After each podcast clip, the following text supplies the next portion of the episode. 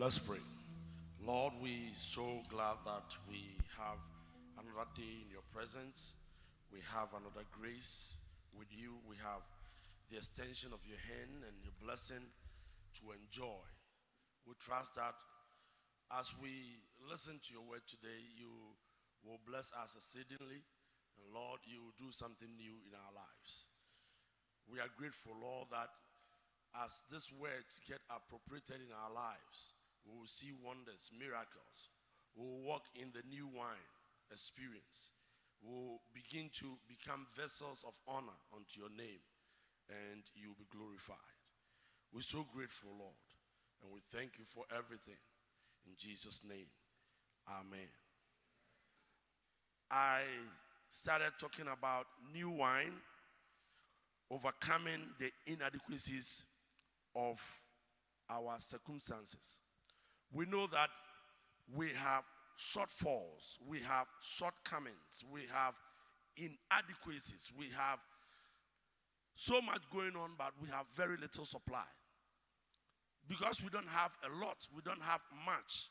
Most often, whatever we have is not adequate, it's not sufficient.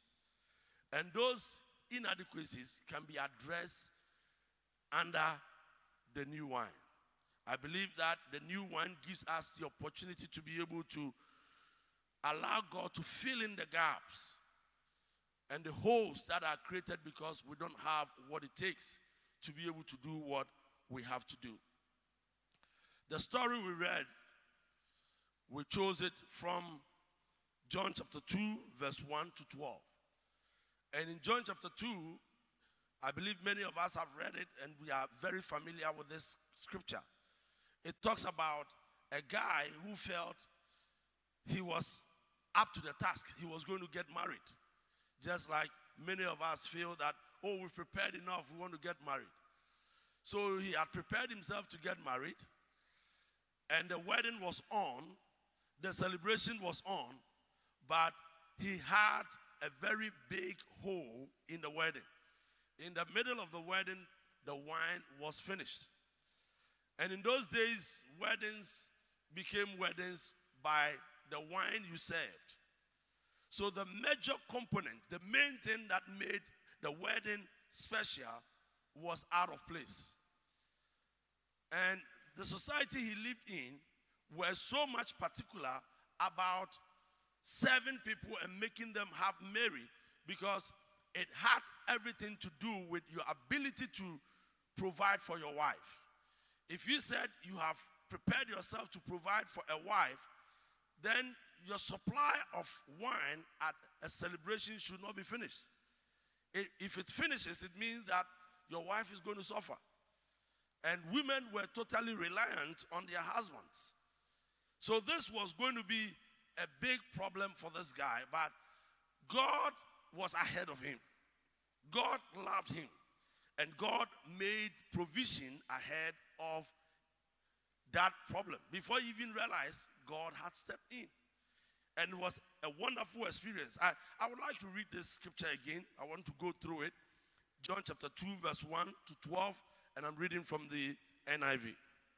It says, On the third day, a wedding took place at Cana in Galilee. Jesus' mother was there.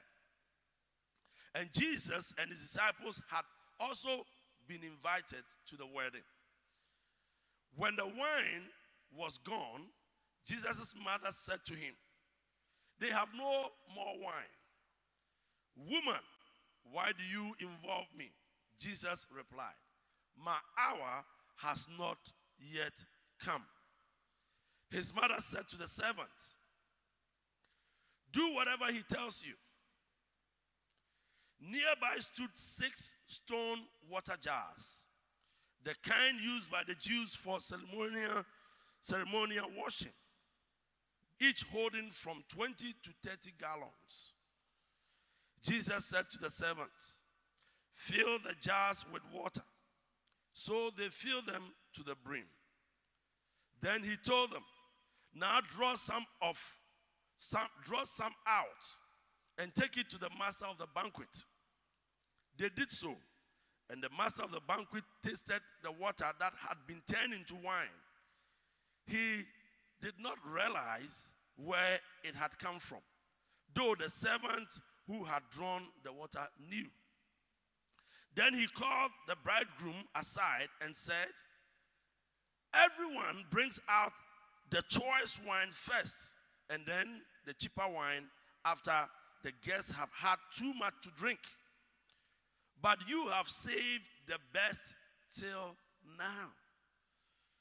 Verse 11 says, What Jesus did here in Cana of Galilee was the first of the signs through which he revealed his glory, and his disciples believed in him.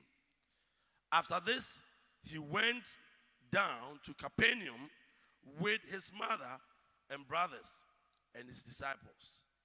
There they stayed for a few days. If you were here when I did the introductory part of this, we narrated how this became the report of John, the author of this particular gospel, which we call the fourth gospel. We have the Matthew gospel, we have the Mark gospel, we have the Luke gospel. But when you come to the fourth gospel, which was uttered by John, he had a different approach and a different way. And here in John chapter 2, we are being told that this was a unique experience, the first miracle or the first sign that Jesus did in his ministry. And John decided to present that and make it big because to him it was a revelation and it was something that meant more than the ordinary person could understand. So we went through all that and talked about the whole introductory part. And I also established the whole setting of the case, how everything came into place at the wedding, how Jesus was invited, how his disciples were invited, how the mother was invited, and the brothers were invited, meaning that there was some connection between Jesus' family and the person that was marrying.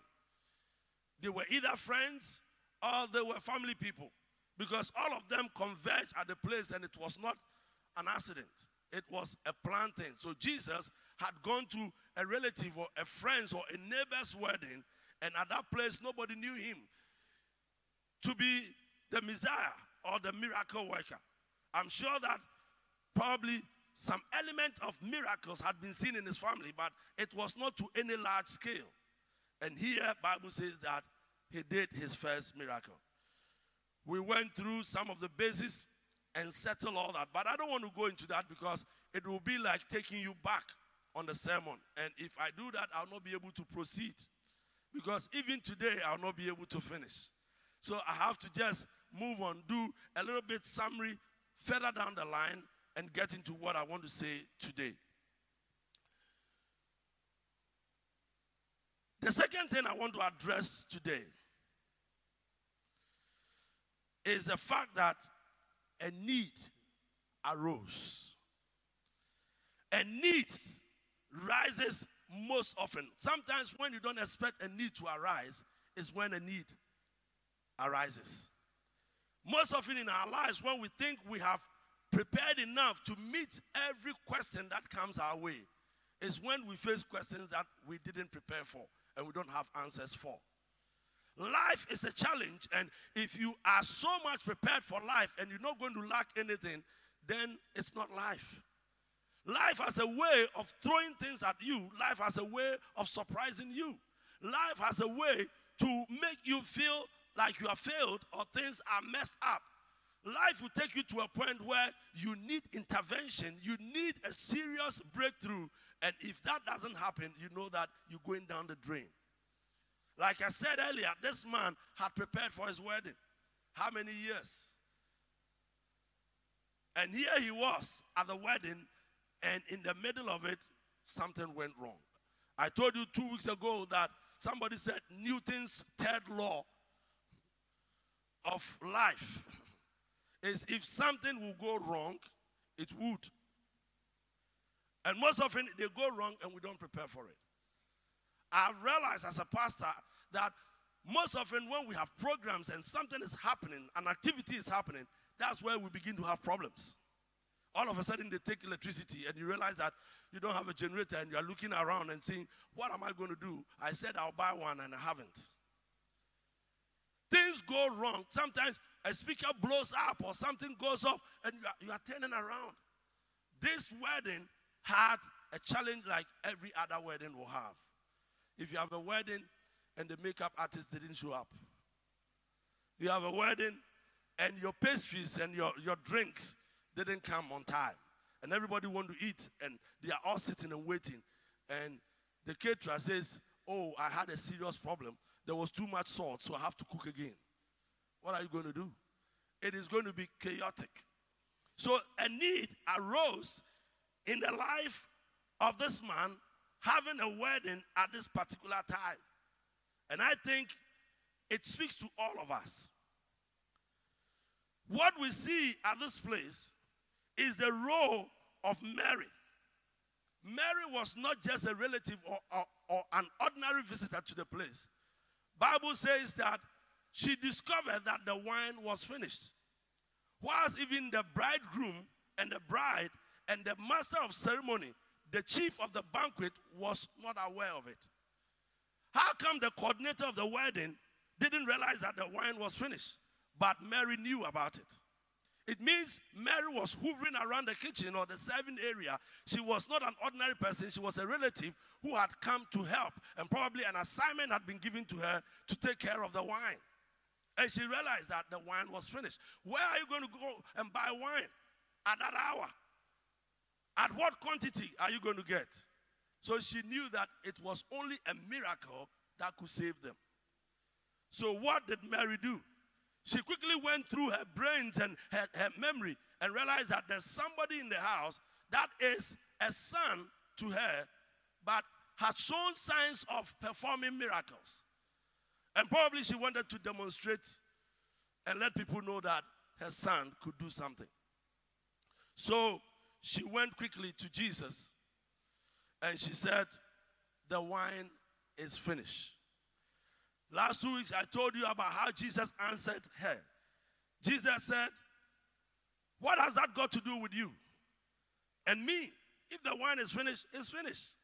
We are, we are just guests at the wedding. What has that got to do with us? If somebody is preparing for wedding and never prepared for eventualities like that, how am I going to save the person? It's not my business. Then he went on to say something else. He said, My hour has not come. It's not just an issue of, it's not my business, but it's also an issue of what I'm going to do. Because what I'm going to do must be on time. It must be God's plan. It must be God's purpose. I believe that God has a moment and a point of manifestation for every one of us. God has a time when He wants to bring you to limelight. God has a time when He wants you to begin a ministry or begin to do something. Some of us, in our brain, there's no timeline. We think that once God is in it, it must happen. But God has a timeline. And Jesus said, My hour. If you are familiar with this hour Jesus was talking about, we see this hour when he was crucified, when he was arrested, when he was beaten, when he was taken to the cross. He called that his hour. This is the same hour that his father forsook him. His father took his eyes off him because the sins of the world were packed on him and he hung on the cross and he shouted, He said, Eli, Eli, Lama Sabachthani. My father, why have you forsaken me? This is the hour, a serious moment where what he came to do on earth was on. That was the cutting edge of his whole ministry to save the world and mankind from sin. And he said, That hour has not come. And when he said that, Mary turned around and spoke to the people that were servants at the place and said, Whatever he tells you, do it. Then she walks away. She knew Jesus could do something about it. That's why she told Jesus about it. She knew that Jesus would be compelled to do something about it. So she told Jesus. And her response was faith in Jesus. Just told the people, whatever he tells you, do it. I said to you two weeks ago that Jesus' response to her was not rudeness, it wasn't hostility. Jesus was not angry with his own mother to say, Woman, what does that got to do with you? It's not my hour. Because in that day or those periods, that era, it was a form of address. Just like you would say lady today, they would say woman, mother. But Jesus never called her mother at this particular time. Jesus said woman. So we, we see all this and we see the passion that surrounds all that and we talk about that. So I want to quickly move on to something else, which I believe is important. Throughout the gospel, we see Jesus' clear awareness that he must not plunge into fame too quickly. Jesus was aware of himself that he wasn't supposed to plunge into fame so quickly. He had lived 30 years. And God had a timing for his ministry, which was going to be three and a half years. But at that particular point, he was pondering if that was the will and the time of God for him to begin his ministry. His mom was pushing him to do something, but look, there are things that even prayer cannot change. He was God and man at the same time, but he knew timing. He knew that the moment he manifests himself as a miracle worker, the Jews were going to come after him. He knew that the Pharisees were going to criticize him. And from that point, he will be racing against time. So if he starts so quickly, they will not allow him to mature in ministry. What was going to happen is he wouldn't have enough time to disciple his disciples. He wouldn't have time to invest in them because after he, he's gone, the whole ministry depended on this 12. They were going to take it to another level, and they needed enough time to have that investment from him. But if he reveals himself so quickly and the Jews come after him and take him out, what is going to happen? Maybe the whole thing will be cut into one, one year or two years, and he knew that they will not be ready for it. So he was very careful not to come out so quickly. That is why Jesus waited till he was 30 years. Because he knew that once they get to know they're going to fight him. I want you to know that there is a timing on your life. Once the enemy get to know that you are who you are, he's going to start battling you. He's going to start fighting you. But some of us, as much as we are not prepared, sometimes we want to put out ourselves to the world to show that we are ready, whilst we are not ready. And we do that through various means. Some of us are on social media writing stuff about us, but you have not matured into that. You create enemies before you even start walking.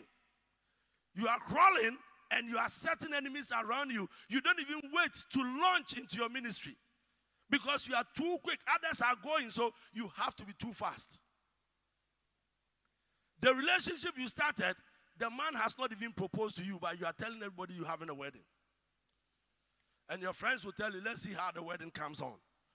And they start looking for who you're going to get married and start telling them stuff.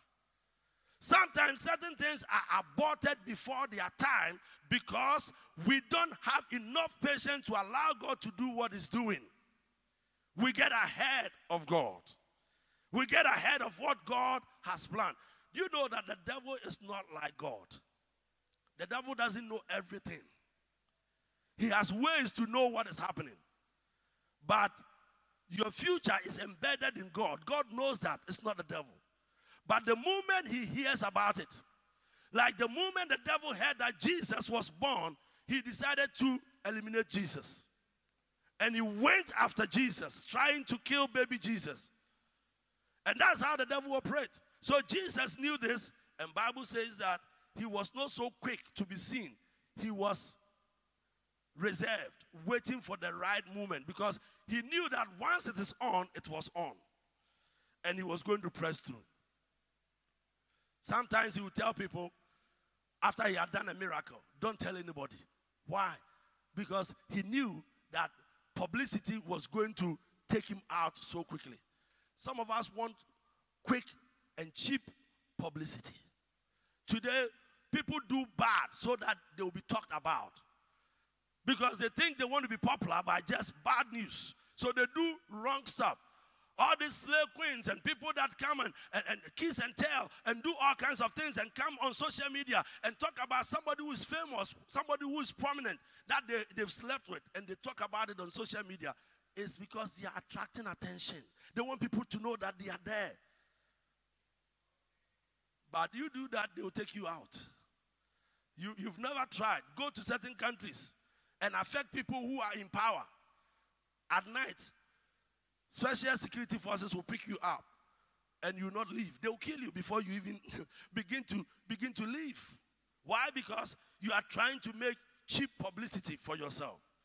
Jesus wouldn't allow manipulating publicity. So he slowed everything down. He wanted to have enough time to be prepared to be able to reach out. This tells me that Jesus' eyes was clearly on his chief purpose. There's a purpose why you are here. Set your eyes on that purpose. There are other things surrounding your purpose and other things that are normal. Please don't focus on those things. Set your eyes on your chief purpose. The reason why Jesus was doing all this was not because he didn't want to be nice. It was not because he didn't want to be known, but he had something to protect. Sometimes we don't step on the stage because we have something to protect. Sometimes we don't do certain things because we have something to protect. And if you try doing other things, what you are meant to protect will get out of your hands. And Jesus had his purpose in mind. He wasn't going to be in a hurry. Why are you in a rush? Why are you in a rush? So many of us are in a rush. You are in a rush to get rich, but you've not even finished your school. You are in a rush to get into a relationship, but you are five years away from marriage. And now you can't study because somebody broke your heart. Now you can't do what you have to do. When we're at Encounter, one of the things I was telling certain people is never get into a relationship if you want to marry. Never get into a relationship without the intention of marriage. But most of us, what we do is we just want to do what the world is doing. We want to have boyfriend, girlfriend. You don't know when you're going to get married, but everybody is getting into a relationship, so let me get into a relationship. And you are giving your gari away. You are giving your sugar away as a guy. You are giving the little money they've given you from home away. And you know that you are not ready because sometimes the people you sit in the same lecture hall, the women are very far ahead of you. How many of us marry our classmates? The women will be marrying men that are five years and ten years older than them. So as you are sitting, you are sitting with her in the lecture hall, but her husband to be is already a minister. Her husband to be is already built his house. You are now crawling, and you, you get into that relationship, and, and before you know, who get broken heart? You can't pass your exam. You fail. You bump. You bump. And when you bump, you put your hand on your head because you never defended what you are here for. You were just having fun. We must be able to protect what is ahead of us. When Mary said to Jesus, The wine is finished, and Jesus said, What has that got to do with me? My time has not come. You realize that Mary did not utter a word. She didn't say anything to Jesus. She was not going to get into argument with Jesus and say, Do something. Oh, my son, help me. Don't disgrace me. She didn't say anything of that sort. The moment Jesus said that, she turned away. When you look at verse 5, you can see that. But I believe her turning away and being quiet was an explicit agreement on the fact that Jesus had the option to take the initiative by himself. I'm not going to force you, Jesus. You have every right to decide when you want to do it. I wouldn't argue with you. Let it remain with you. Initiative must be an act by yourself when you are ready. I want you to know that you cannot force God to do things in your life when He's not ready to do it. None of us can force God. Some of us are begging God. Some of us are bribing God, as Ghanaian as we are. Some of us are manipulating God and twisting God's hands. We are saying things and say, God, if you are really God, do this to prove. And God said, I am God. That's why I'll not do it. I don't have to prove myself. I am God. I'm not going to surprise just you, one little human being on earth, out of billions of people, just to prove that I'm God because of you. Because of you living in a, a tiny room somewhere, God must prove himself to be God by doing something. No, he doesn't have to do that. He doesn't have to do that. So, God cannot be manipulated. Mary knew that Jesus couldn't be manipulated. He said, No, let me leave him alone. when he's ready, he will act. All your petitions and prayers that you put before God, when God is ready, he will act. Please stop begging God. Some of us are even commanding God. I command you. You command God. You are commanding God to act in your life. How is God going to do that? If you can command God, then God is miserable. Because if every one of us is commanding God, whose instruction is he going to take? It's going to be tough. I used to refer to the movie Bruce Almighty, if you have watched that movie. When Bruce got angry because he, he liked the girl and he was praying for the girl, and the prayer was not coming through because somebody else liked the girl. And he wasn't getting answers. Then he said, If I were God, if I can become God for a short time, I would have answered everybody's prayer. You see, sometimes when you get angry, you say things. If I happen to be God, I wouldn't behave like God is behaving. God is not answering certain prayers. Let me be God. I'll answer everybody's prayer. And God heard it. And God said, Okay, I'll let you be God for two weeks.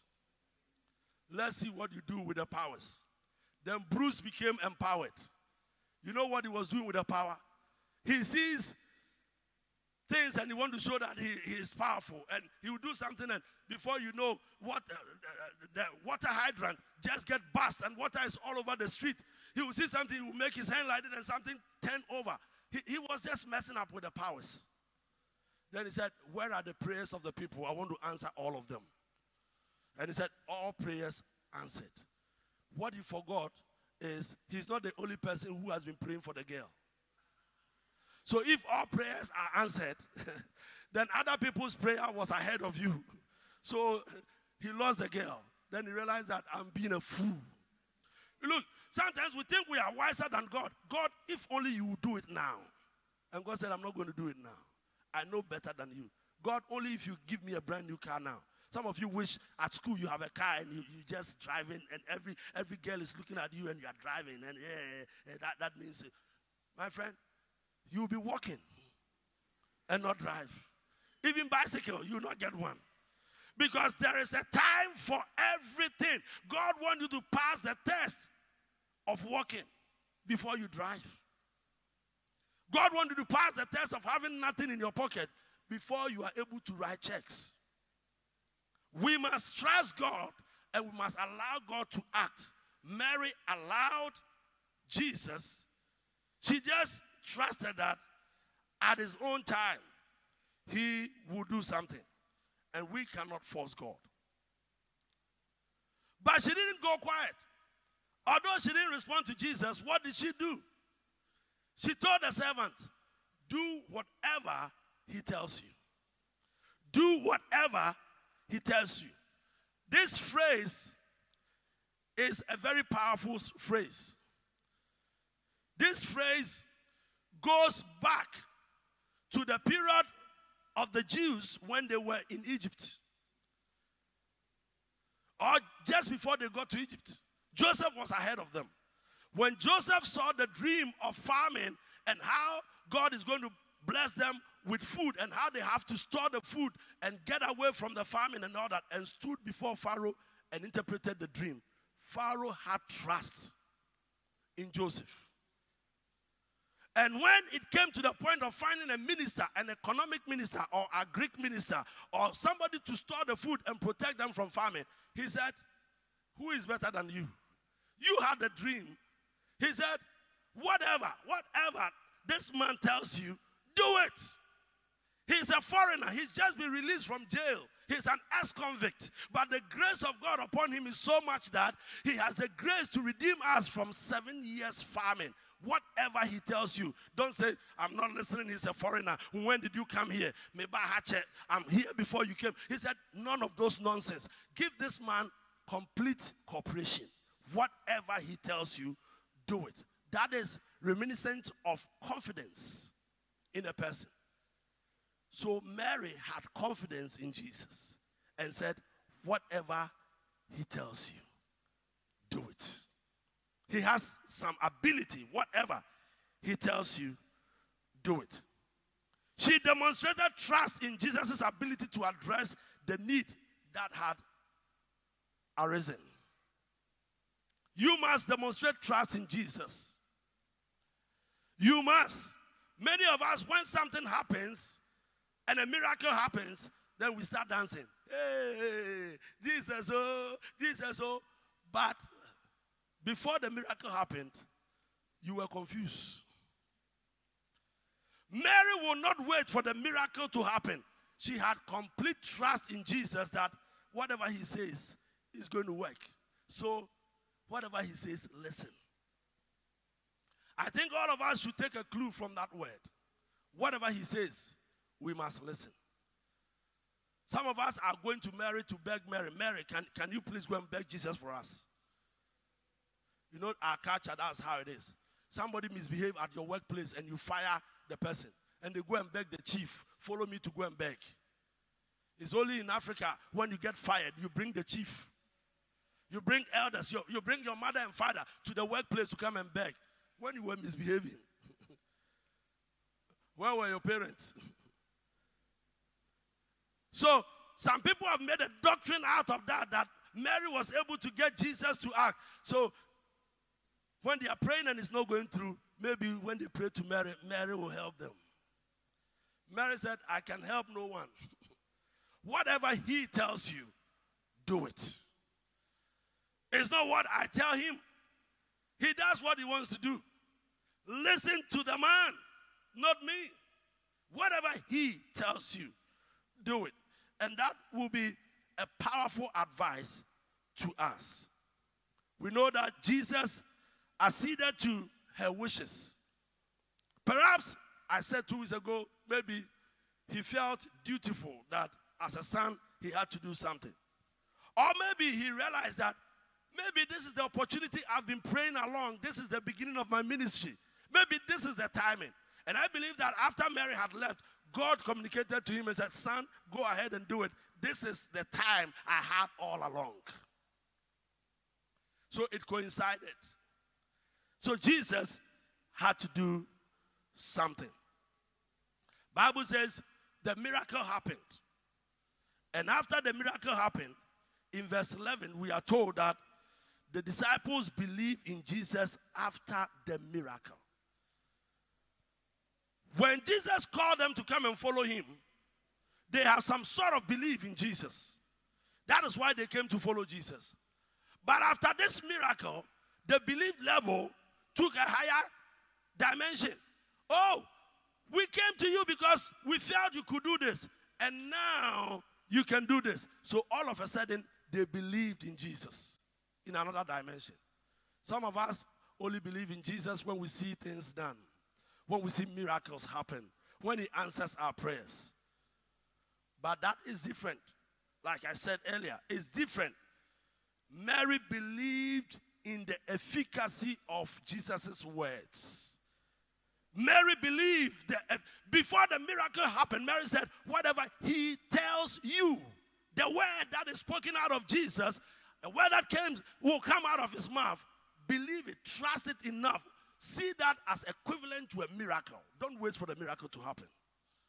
Words that come out of his mouth. The word of God is powerful. It's powerful than prophecy. It's powerful than any double edged sword. It's powerful than anything.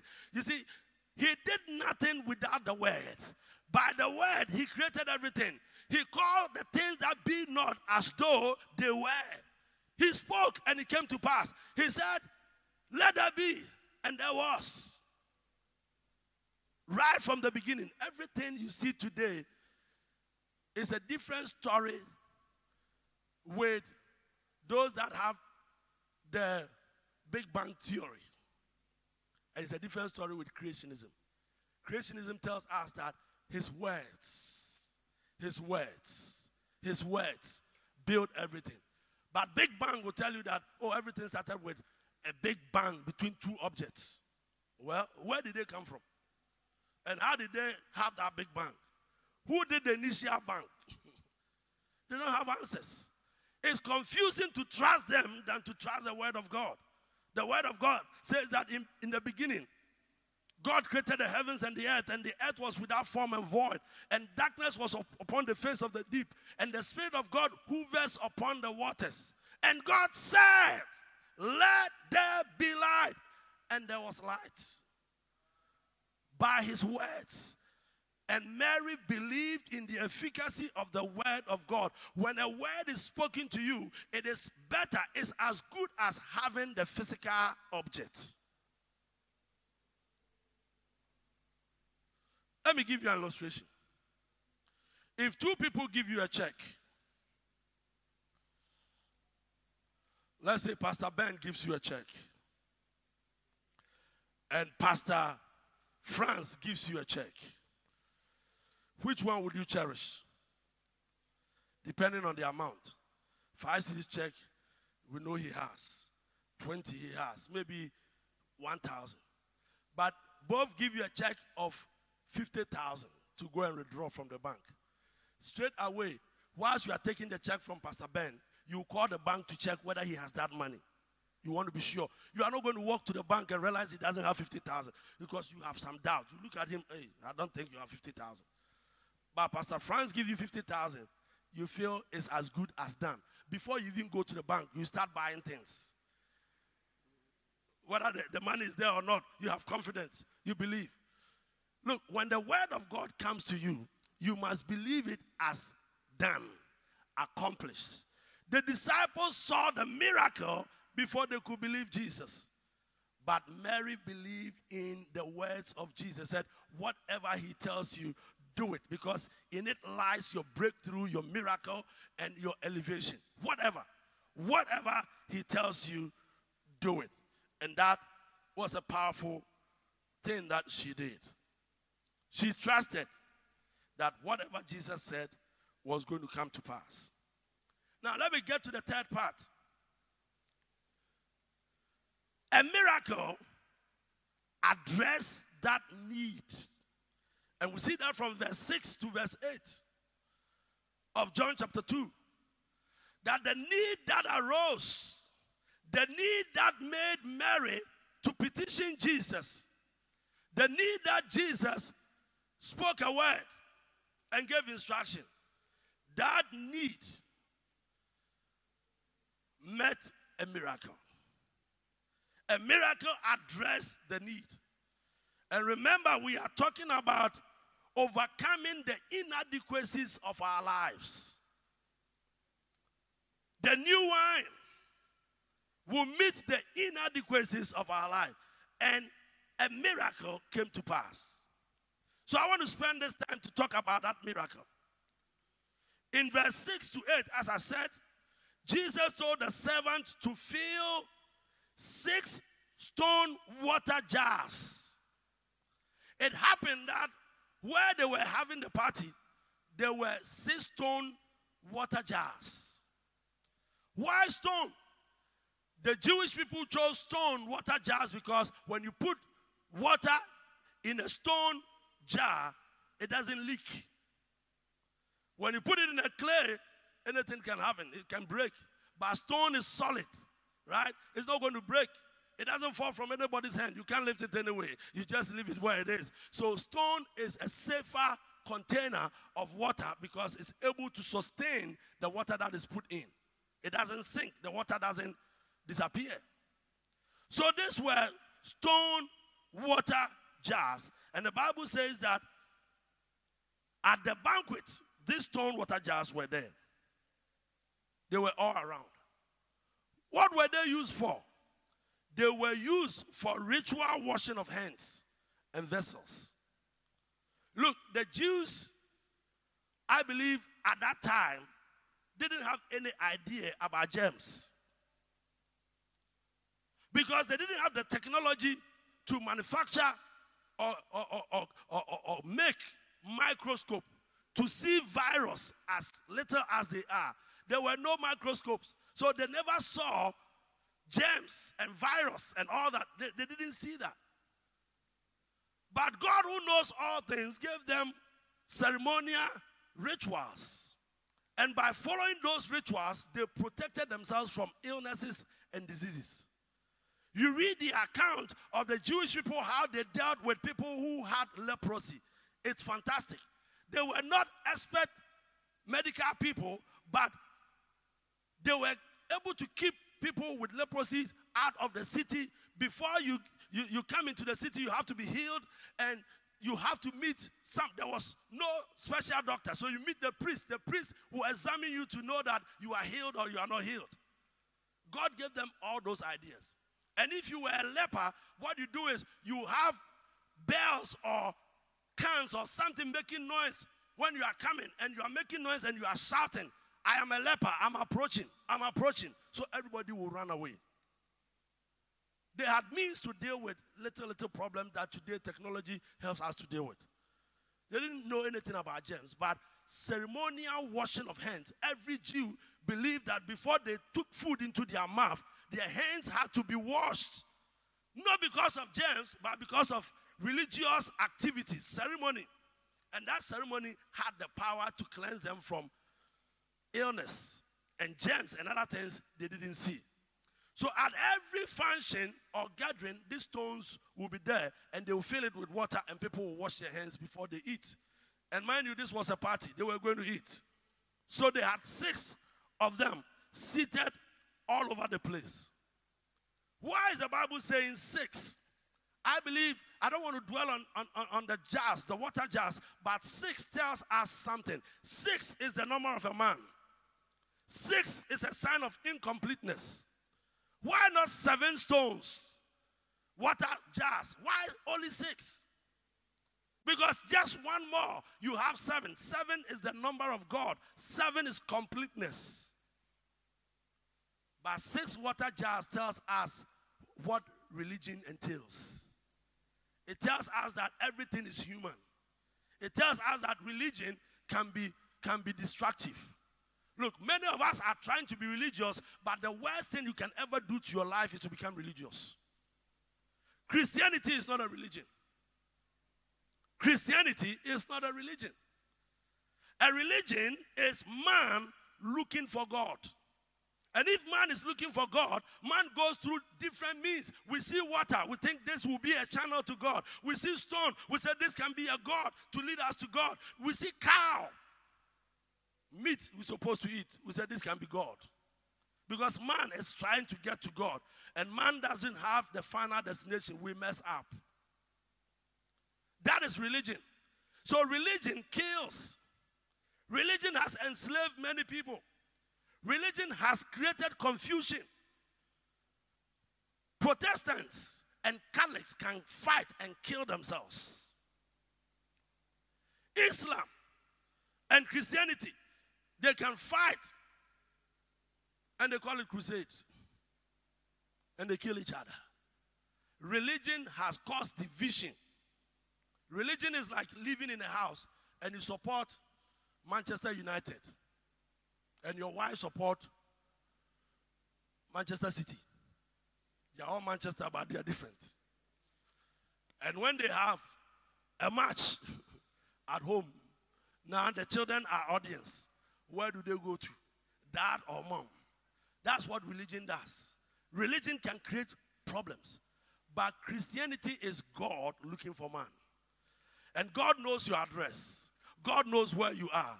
So at the appointed time, Jesus was sent to us because God knows how to reach us.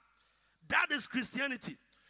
The religious symbol that they had there, the stones, when it was needed the most for its purpose, it lacked the ability to provide what it was supposed to provide. There was no water in them, they were empty. Religion is empty. Please don't, don't get busy with religion because it is empty, it takes you nowhere. Religion is not going to make a difference in your life, but Christ is going to. It's, it's, it's interesting why sometimes people think that they are busy doing something for God and God is watching them and He's saying, You've missed it. You've missed it. Six water jars. These were sitting there. And Bible says that Jesus gave an instruction.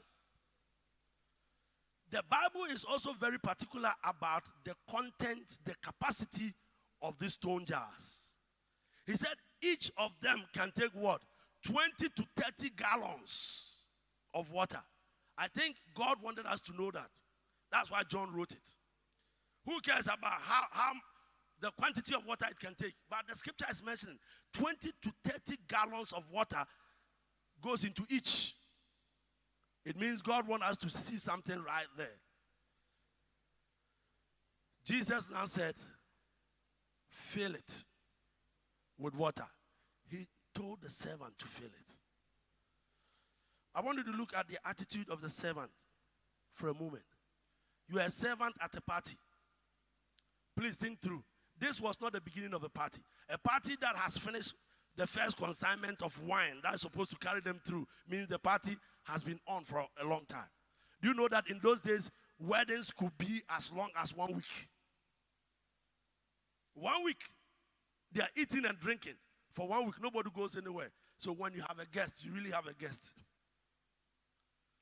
So I believe that that is about the third day or fourth day or somewhere like that. So the servants in the house are worn out. They are carrying firewood. They are going this way, that way. Then here comes a man who sits somewhere, and the mother comes and says, Whatever he says, do it. And the man opens his mouth and said, Fill the water jars with water. Ah, where did he come from? Why is he giving us a job? Look, every one of them, six of them, every one of them is going to take 20 to 30 gallons. So they have to fetch water and fill it. From where they were having a party, I'm sure to the neighborhood well was a distance. Because you go further to John chapter 4, we hear about Jesus standing by the well outside the city, meeting a woman and talking by the well. This woman that will come daytime to fetch water because she had had five men in her life, and the last one was not even her husband. She will come from the city. When she met Jesus, she threw her water bottle or jar away and ran. Bible says she ran to the city to announce that I've seen the Messiah. So look at the distance. It's definitely not just your tap in the house where you open. You run. It's, it's a distance out. And the servants are told, fill, fill this with water. It was likely that the containers they used to fetch water going that distance could take one gallon or maximum two gallons. So, can you just imagine if you are filling six of 30 gallons and your container can take two gallons? How many trips do you have to make? Ah. So, who is this Jesus giving me this trouble? who is asking me to do the impossible? I'm already worn out. I've been working since this party. Now we have to fetch water. But look at the attitude of this servant. Bible says they didn't say a word. They filled this. Jesus said they should feel it. But Bible goes on to emphatically state where the level of the water was. He said they filled it to the brim. Meaning that they came to the point where the water was flowing over. If it were to be you, you fill the water halfway and say, Mayebi. One, I see sacrifice on their part. They sacrifice. Two, they decided to maximize their potential. That they will not just rest at anything, they will only rest at their best, at the maximum ability they had. Many of us, when we are asked to do things, one, we refuse to sacrifice. Today's sacrifice has gone through the roof. People don't want to sacrifice. Everybody want comfort. Everybody want to enjoy, but nobody wants sacrifice. We all run away from sacrifice. Anything we see special work involved, we run. We run away from things that will task us, things that will give us challenges. And this servant, without complaint, welcome it. They went how many times? One gallon, one gallon, one gallon, one gallon, and filled the first jar, 30 gallons. The next one, 30 gallons. Six of them. Whoa. About 150 gallons. And they didn't just fill it and leave it anywhere. Even now, when you buy Coca Cola or Fanta, they don't fill the bottle. Ah, I bought some drink and the thing was, ah,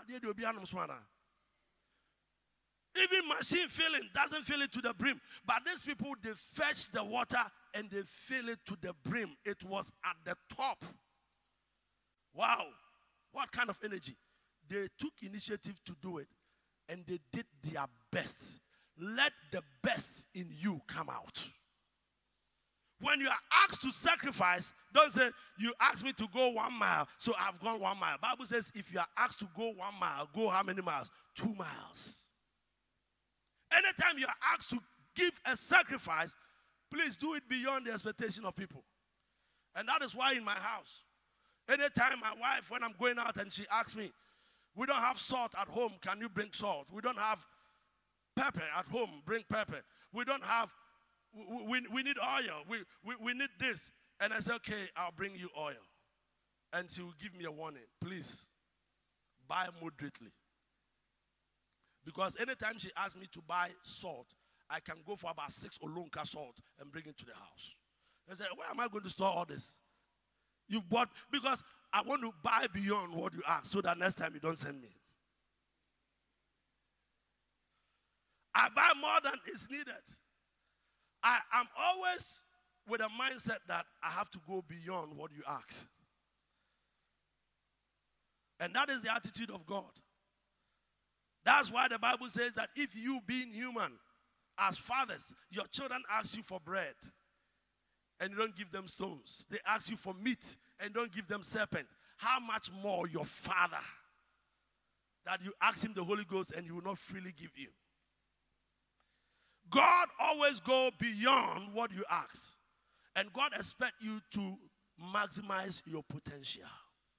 My friend, anytime you are asked to do something is an opportunity. It's a privilege. It's a privilege to reveal what is in you. You can do it gradually and bring out a false witness of yourself, or you can do your best and bring the best out of yourself, and you will be on demand. Hello? I said, You'll be what? You'll be on demand. Let's say you are asked to sing and you join the choir. Oh, I'm tired. I can't go for rehearsal. And then they give you the song. You don't learn the song, the song properly. You come and stand here Sunday and you, you, you pull your mobile phone out and you are reading the song. Uh, uh, and you close and you go and sit down. People just laugh. You've done your job. But let me tell you, you never slept. You were on the song 24 7. You were praying. Said, God, this is an opportunity for me. Let it be a miracle. And you come here, and five people are seated, and you take the microphone, and you sing your heart out, and even collapse. They pick you up, and you go and sit down. You know what you've done? Maybe out of the five people, somebody from Hollywood who auditioned musicians to sing on a bigger stage was sitting in the crowd. And they close the service and come to you and say, Sister, you have a voice. There's a new movie coming up, and we think you can do the title song. Hello? What, what do you think about that? That is going to be your breakthrough. Where did that come from? When you decided to maximize your potential. This generation, we do just the minimum. And that's what I get frustrated with when it comes to my children sometimes. Not a bad stuff. It's in every home. Every child does that. And now they are grown, so I, I don't even have to call them children. But when they were young, you ask them, they are playing, and in the middle of the play, they're doing things. They don't want to go anywhere. They say, hey, fetch me water. Then they go and take a glass and they stop the game. They go and fetch water and come and put it on the table for you and they turn around. Hey, come here. Why did you put it in my hand? You're in a hurry. Did you wash the glass? No. you didn't wash the glass. right? They will do just a little bit of what you ask them. It's with every child. You ask them to do something, they do the little, the barest minimum and get away with it. But friends, what is going to be at the cutting edge is not doing your barest minimum. What is going to be at the cutting edge is maximizing your potential, doing the best you can ever do. School want to do a magazine and they put you in there. Do the job as if you're a professional journalist. Make the research that you have to make. Put your best out there. Somebody picks a magazine and say, "Hey, who did this?" You have a publishing job. Go extra mile. And in the house of God, when we are asked to do things, it's the same thing. We must do it. We must do it.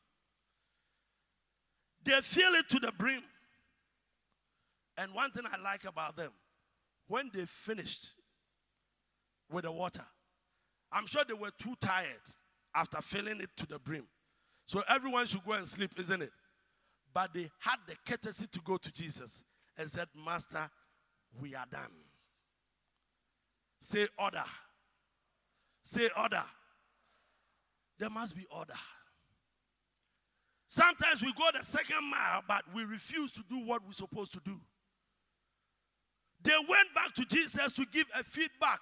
Most of us are not careful with accountability. We don't want to give feedback of our lives. We don't want to give feedback of what we're doing. You ask, you are asked to do a job, and when you get to do the job, you just go your way. You don't go back, you don't report. Your life must have accountability connected to it. Just like Jesus healed 10 lepers and only one came to thank him. Only one returned. He said, Where are the nine? And you are the only person that came, and you are, you are a foreigner. And he said, Go and you are made whole. It means that now your, your, your leprosy is gone, but beyond the healing, all the limbs that got missing are going to come back. When people see you, they will never see that you ever had leprosy. You are now made whole. The others are healed, but when people see them, they will still see that their limbs and their nose is missing. That is what returning and bringing report does. You must be accountable for your life. You must be accountable for whatever you do. And that will bring you to another level. They came back and said, Master, we are done. They reported. Order. Order. They reported. And I make the last point and I close for today.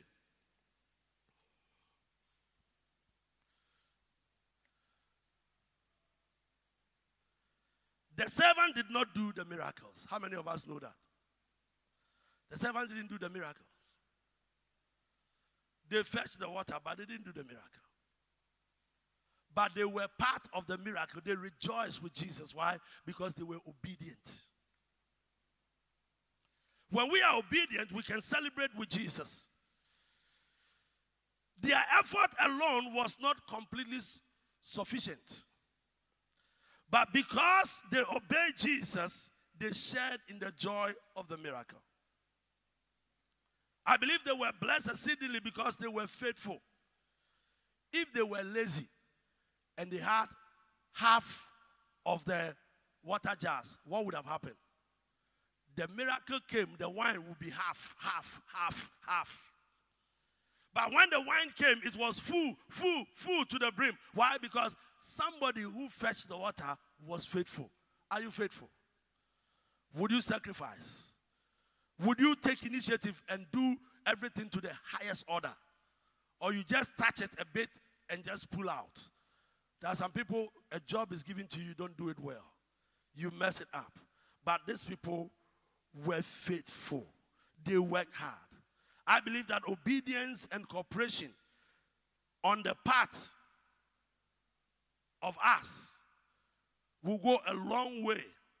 If we follow instruction and we do what Jesus wants us to do, I believe that our lives will not be the same and miracles will be everywhere in the world. They could have complained, but they didn't. They did what they had to do. This is the last point I was talking about. For the interpretation of the whole miracle, what matters most is that a whole lot of water became a whole lot of wine. A whole lot of water became a whole lot of wine. Why? Because the one who did the miracle was there, but the people who cooperated with him also cooperated fully. They fetched the water to the brim, they sacrificed, and they ensured that everything was at the highest level efficiency, excellence, at the top. Please don't do anything that you are given to anyhow. When you are asked to be an usher, you shake the hands of people, even if they are your enemies, smile. Do the job to the highest professional, and God will bless you. I don't know where God is raising you to. I don't know what He's going to do in your life. But sacrifice and doing it to the maximum is going to open a door for you. Some one of these days, as people leave your office and you stay and do extra work and you sit in late, something will come up and you'll be the one they will call upon. Let everybody go home and cook for their husband. And you are sitting there because you have to finish the work. It is an extra credit. Anything your boss gives you, do it to the highest potential. Some people say, Oh, I'm not paid enough. This, this job doesn't pay. You think I have to sacrifice myself for it? Well, if it doesn't pay, stop and go to where it pays. But as long as you take that job, it doesn't matter how much they give you. What you have to do is you have to sacrifice and you have to do it to the highest order.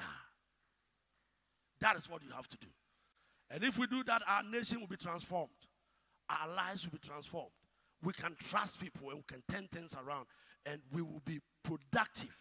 We will see miracles that God does, but we'll see ourselves as worthy to celebrate that miracle with Him because we did our part. If you don't do your part and God worked the miracle, how are you going to rejoice with God? I beseech us today that let's take a clue from this. God is going to fill in the vacancies, the inadequacies of our life. God is going to come in. He's going to produce a new wine, just like He produced a new wine at this wedding.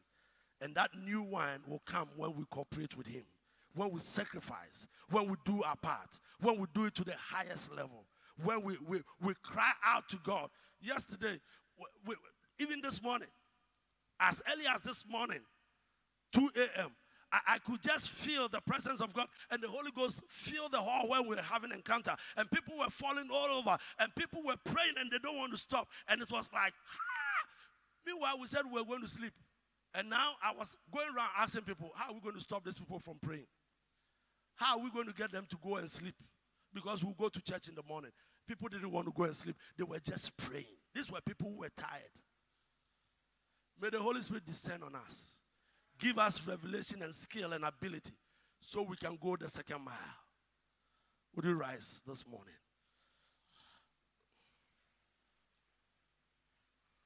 I don't know where you need God to fill in, but God is here. God is here. He wants to fill a part in your life. He wants to fill a part in your life. He wants to fill a part in your life. But he needs your cooperation and sacrifice. He needs you to work with him. We are trusting God today that God will come through for you. God will deal with that inadequacy in your life, that shortfall, that that insufficiency. God will do that miracle. I don't know where you need him, but he knows where he needs to step in. And as you talk to him today, trust him that he will come through for you.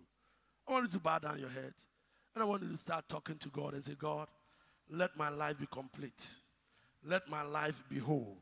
Let my life be filled with your grace and power. Give me that mind to be obedient. Give me that grace to sacrifice and go the second mile. The grace to maximize my potential. To get to the highest order in everything that I'm asked to do so that it will please you. You open doors for me. Fill my life, Lord. Let me be an agent of a miracle. Let me be an agent of a miracle.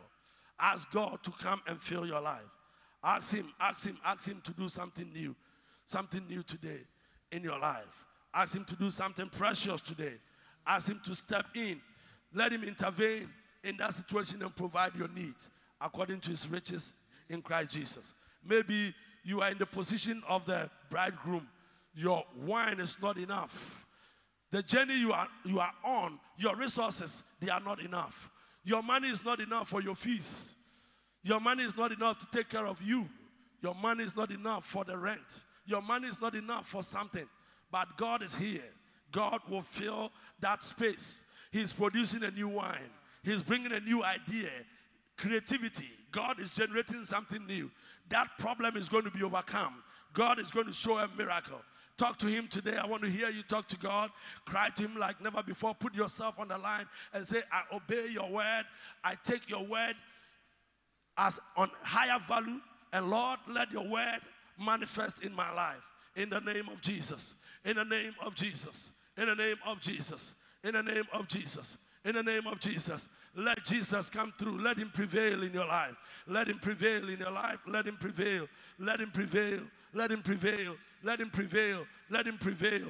Let him prevail. Because a miracle of a new wine is taking place in your life. A miracle of a new wine. A miracle this year. May that miracle be made manifest. May this year be your year of that breakthrough, that answer, that confidence, that touch of God, that grace of God. May this year be that moment in the name of Jesus. In the name of Jesus. In the name of Jesus. In the name of Jesus. In the name of Jesus. In the name of Jesus. Let God come through for you. Let Him come through for you. Drink that new wine today and be filled. Be filled with His presence. In the name of Jesus. In the name of Jesus. In the name of Jesus. In the name of Jesus. Talk to him. You have the opportunity to talk to him. Come on.